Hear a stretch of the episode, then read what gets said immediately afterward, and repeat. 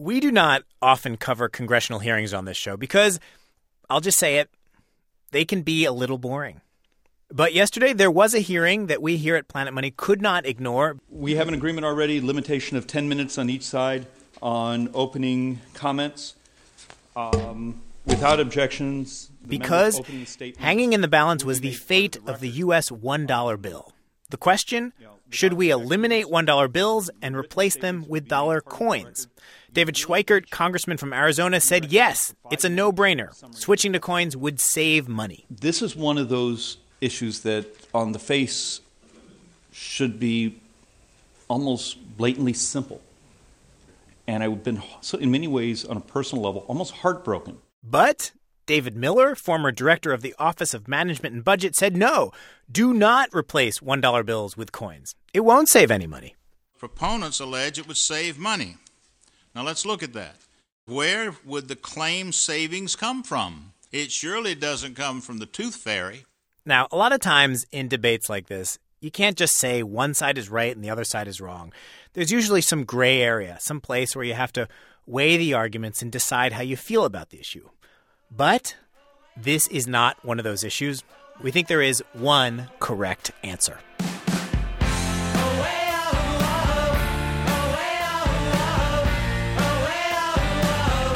Hello and welcome to Planet Money. I'm David Kestenbaum. As regular listeners may know, I got very interested in this question a while back, perhaps unreasonably obsessed with it, and we spent a long time trying to get to the bottom of things, and I think we did get to the bottom of things, and we did a show about it. So today we are just going to replay that show for you. It's me and Jacob Goldstein. I should just let you know this is from April of 2012. I hope you like it. Dollar coins versus dollar bills. So Right now, we have both of them, but as we've reported, lots of dollar coins are sitting unused in vaults. But maybe coins are a better option. Maybe we should just get rid of the dollar bill and force people to use coins. And David, you and Robert Benincasa on NPR's investigative team, you've been digging into this, and I've actually heard you on the phone for a long time now talking to people about it. And based on those conversations, and I mean this, I think at this point you may know as much as anyone in America about this question. Right. As as we said, there does seem to be a right answer here. The debate on the surface, it's it's a practical one. What's easier? What's more convenient? But to get to our final verdict, we are going to need to go deep into the nature of money itself. Before we get there, let's hear from both sides. In one corner, arguing for coins, we have Senator Tom Harkin, Democrat from Iowa. His pitch involves a vending machine in the basement of some Senate building. At least that's where I think this video is shot. Has this ever happened to you? You try to put a dollar bill in, it's wrinkled, it won't take it. Well, that's why I've introduced bipartisan legislation to replace the dollar bill with a dollar coin. I talked to Senator Harkin, and vending machines aside, he says it's a no brainer. Coins last a lot longer than bills. The most important thing is, is that it's just more efficient. It's way more efficient uh, than a paper dollar. Dollar coins last something like 30 years. He says switching to coins would save hundreds of millions of dollars a year. And Harkin is ready with a long list of countries that have already made the switch. Europe has the euro with a coin worth more than a dollar. So do Japan and Australia. Canada has a coin that's worth $2. England has a coin worth about $3 US. Switzerland has one worth about $5 US. And yet, uh, what have we got? We got a 25 cent piece. All right, so that's the argument in favor of coins. And it is not just Senator Harkin making the case. The super committee, remember, that was trying to cut the deficit, super committee was considering switching to dollar coins. The Washington Post just wrote an editorial favoring coins. And in the Senate, Harkin has a very powerful co sponsor, John McCain, the Republican from Arizona. And just for the sake of thoroughness here, we should point out that both Harkin and McCain come from states with businesses that would benefit if this bill passes. McCain's state of Arizona, it's the largest producer in the country of copper, which is the main ingredient in dollar coins. There are big mining companies working in Arizona. And then Iowa, Harkin's state, it's home to a company called PMX, which makes the metal sheets that get turned into coins. Harkin says he supported the dollar coin before PMX got into the business. McCain wouldn't talk to us for the story. Just to recap the arguments on the pro coin side point one, vending machines. Point two, they last longer and will save a bunch of money. Point three, lots of other countries are doing it. Now let's hear from the paper people. All right, in the other corner, fighting for paper, meet Douglas Crane. And I, I will say he has a strong financial interest here also. He is vice president at Crane and Company, which makes the very paper that the U.S. $1 bill is printed on. A dollar bill is, uh, is made from a blend of cotton and linen fiber. That's surprising to me. I never knew that, you know. It's almost like it's a t shirt or something.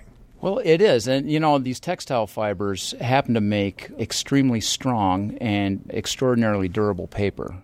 Doug Crane is not a fan of coins. He told me he was buying a train ticket from a machine recently and he got change in dollar coins. I was just crestfallen when I started hearing the clunking of the change coming down through the machine. It, it really wasn't a good feeling. Doug's company has spent some money fighting this battle. His company started an organization called Americans for George because George Washington is on the $1 bill. Americans for George recently plastered a subway station in Washington, D.C. with ads defending the honor of the dollar bill. I don't know how often senators and congressmen ride the subway in D.C., but their staff certainly do. U.S. currency. It's you know some of the most durable banknotes on the planet, and uh, the one dollar bill is is probably the hardest working note there is. Here's what Doug Crane says Dollar bills, they are really tough. They last on average four and a half years, and it's cheaper to make a bill than a coin. In fact, he ticked off all the arguments his opponents on the coin side make, and he said those arguments are simply wrong. Coins, he says, are not more cost effective. They do not save money. That is all wrong, wrong, wrong. This is what drives me insane about it. We've got kind of a problem here. Coin people say coins are better. Paper people say paper is better. Both cannot be right. Two will enter, only one will leave. Well, I think what we need now is a, is a neutral party. We need a, a referee to help us evaluate the claims from both sides. And fortunately, we have a neutral party. Yeah, the Government Accountability Office, a nonpartisan arm of Congress, which is often called upon to settle debates just like this one. They have a report on this very question, and it, it has some useful numbers in it start with this. A dollar coin, according to the report, it costs about 15 cents to make. It lasts a little more than 30 years, so it costs about half a cent per year. All right, now let's do the dollar bill. The GAO says it costs 2.7 cents to make a bill. That's much cheaper than the coin, but it doesn't last as long. It lasts four and a half years. Do the math, that's about 0.6 cents a year to have a bill out there. Okay, so coins cost a half a cent a year to have out there bills cost a little more 0.6 cents a year. That would seem to say coins save money. Coins win. Except except for this one weird thing we haven't mentioned yet. It turns out that if you replace dollar bills with dollar coins, you can't just do a one to one replacement. Turns out you need more coins than you would bills because people don't like to carry coins around. Here's Lorelei St. James with the GAO. She oversaw the report. A lot of people, when they take their coins out of their pockets at the end of the day or their purses, they'll put it in a, what we call a coin jar. You can call this the coin jar effect, the sock drawer effect, whatever. It is well documented. The GAO looked at Canada and the UK and found that when those countries switched to coins, they had to put all these extra coins out there, over 50% more. And this changes the math entirely because if you switch to coins, you have to pay to manufacture 50% more coins that are just going to sit around in coin jars. All of a sudden, you're spending a lot more than you thought. And once you take the coin jar effect into account, paper dollars look like a better deal than coins. The GAO says that's correct. If you only looked at the cost of production, then you would say, well, the note would be more economical. So, just to be clear, this means switching to coins would cost money. Paper is the cheaper option. And yet, this is the really crazy thing the GAO recommends switching to coins. That still stands. Why does the GAO recommend switching to coins? The answer, in just one jargony word, is seigniorage. Seigniorage is profit the government makes by creating money. So, seigniorage is a very strange thing, and I guarantee most people in our government do not understand how it actually works. But after listening to this, you will. Let's walk through it. I'll play the role of the Federal Reserve, the magical place with the power to create US dollars. Say I'm going to use my magic to put a dollar bill out into the world. First, I have to pay to get the dollar bill made. That costs me 2.7 cents. Now, I, the Fed, I actually have this dollar bill in my hand. I have to get it out there into the world. And the way I do that is I buy something with this dollar bill. Usually, what I buy is a bond. Well, how fortunate. I happen to have a bond here I would like to sell you. All right, let's do the deal. Right. Now, you have my dollar, I have your bond. So now that dollar bill is out in the world, and I, the Federal Reserve, I have this bond. And of course, bonds pay interest. So you have this interest coming into me, coming into the Federal Reserve. This money piles up, and pretty soon I have some extra money sitting around. That extra money sitting around, that is seigniorage. And every year the Fed turns the extra money over to the government. And this is why the GAO recommends switching to coins. Because the more dollars that are out there in the world, the more seigniorage the government gets. Each dollar out there in the world, it earns the government a little bit of extra money. And remember the coin jar effect. When you switch to coins, you have to put all these extra dollars out there. More dollars out there means more seigniorage We show that there would be a $4.4 billion net benefit to the federal government if the government switched from the dollar note to the dollar coin, and that's over a 30 year time period. Just to recap, according to the GAO, dollar bills are cheaper, but coins make more money for the government. More money for the government may sound good, but I'm here to tell you the GAO report leaves out something huge, which is that that $4.4 billion, it is not free money that magically appeared from nowhere. It turns out it comes from somewhere. It comes from us. It comes from everybody with extra coins in sock drawers or between the sofa cushions. Or in a coin jar like this one. Hang on, I have to get it.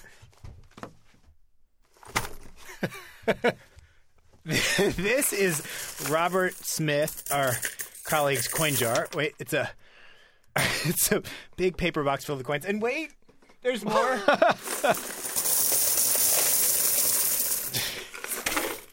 so every day Robert Smith goes out and buys lunch. He gets some change in coins, and every day he sticks it in a box. It's probably hundreds of dollars here, and it's hundreds of dollars that Robert Smith is not doing anything with. He's not spending it, and more importantly, he doesn't have it in a savings account. He's not investing it. He's not earning any interest off of it. He's not earning anything from it. Robert Smith is clearly losing out here. And Robert Smith's loss, it's the government's gain. These coins are hundreds of extra dollars that the government gets to collect seigniorage from. So I've talked to a bunch of economists about this who said this is just an economic fact. It's not something you can really debate. Seigniorage isn't real savings, it's just moving money from people to the government in this really sloppy, inefficient way. And when you realize this, the case for dollar coins, it doesn't look very good.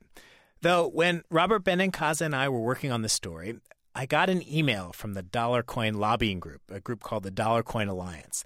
Dollar Coin Alliance said, wait, if you want to do a balanced report, you should talk to some pro coin economists about this stuff. said, talk to Robert Whaples at Wake Forest University. So I called Whaples up, ready for one more pro coin argument. Whaples read the GAO report, he thought about it, and he said, the answer is very clear coins lose. It is clearly an inferior substitute people are going to be putting them on top of their bureaus instead of spending them for transactions.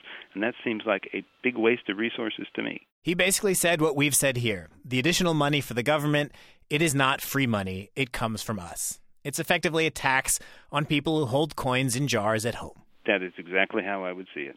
Well, but the Dollar Coin Alliance said I should talk to you because you favored the. the yeah, dollar- I guess they made a mistake.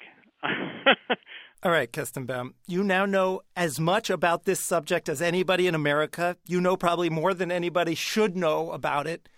Bottom line coin or bill? The dollar bill wins.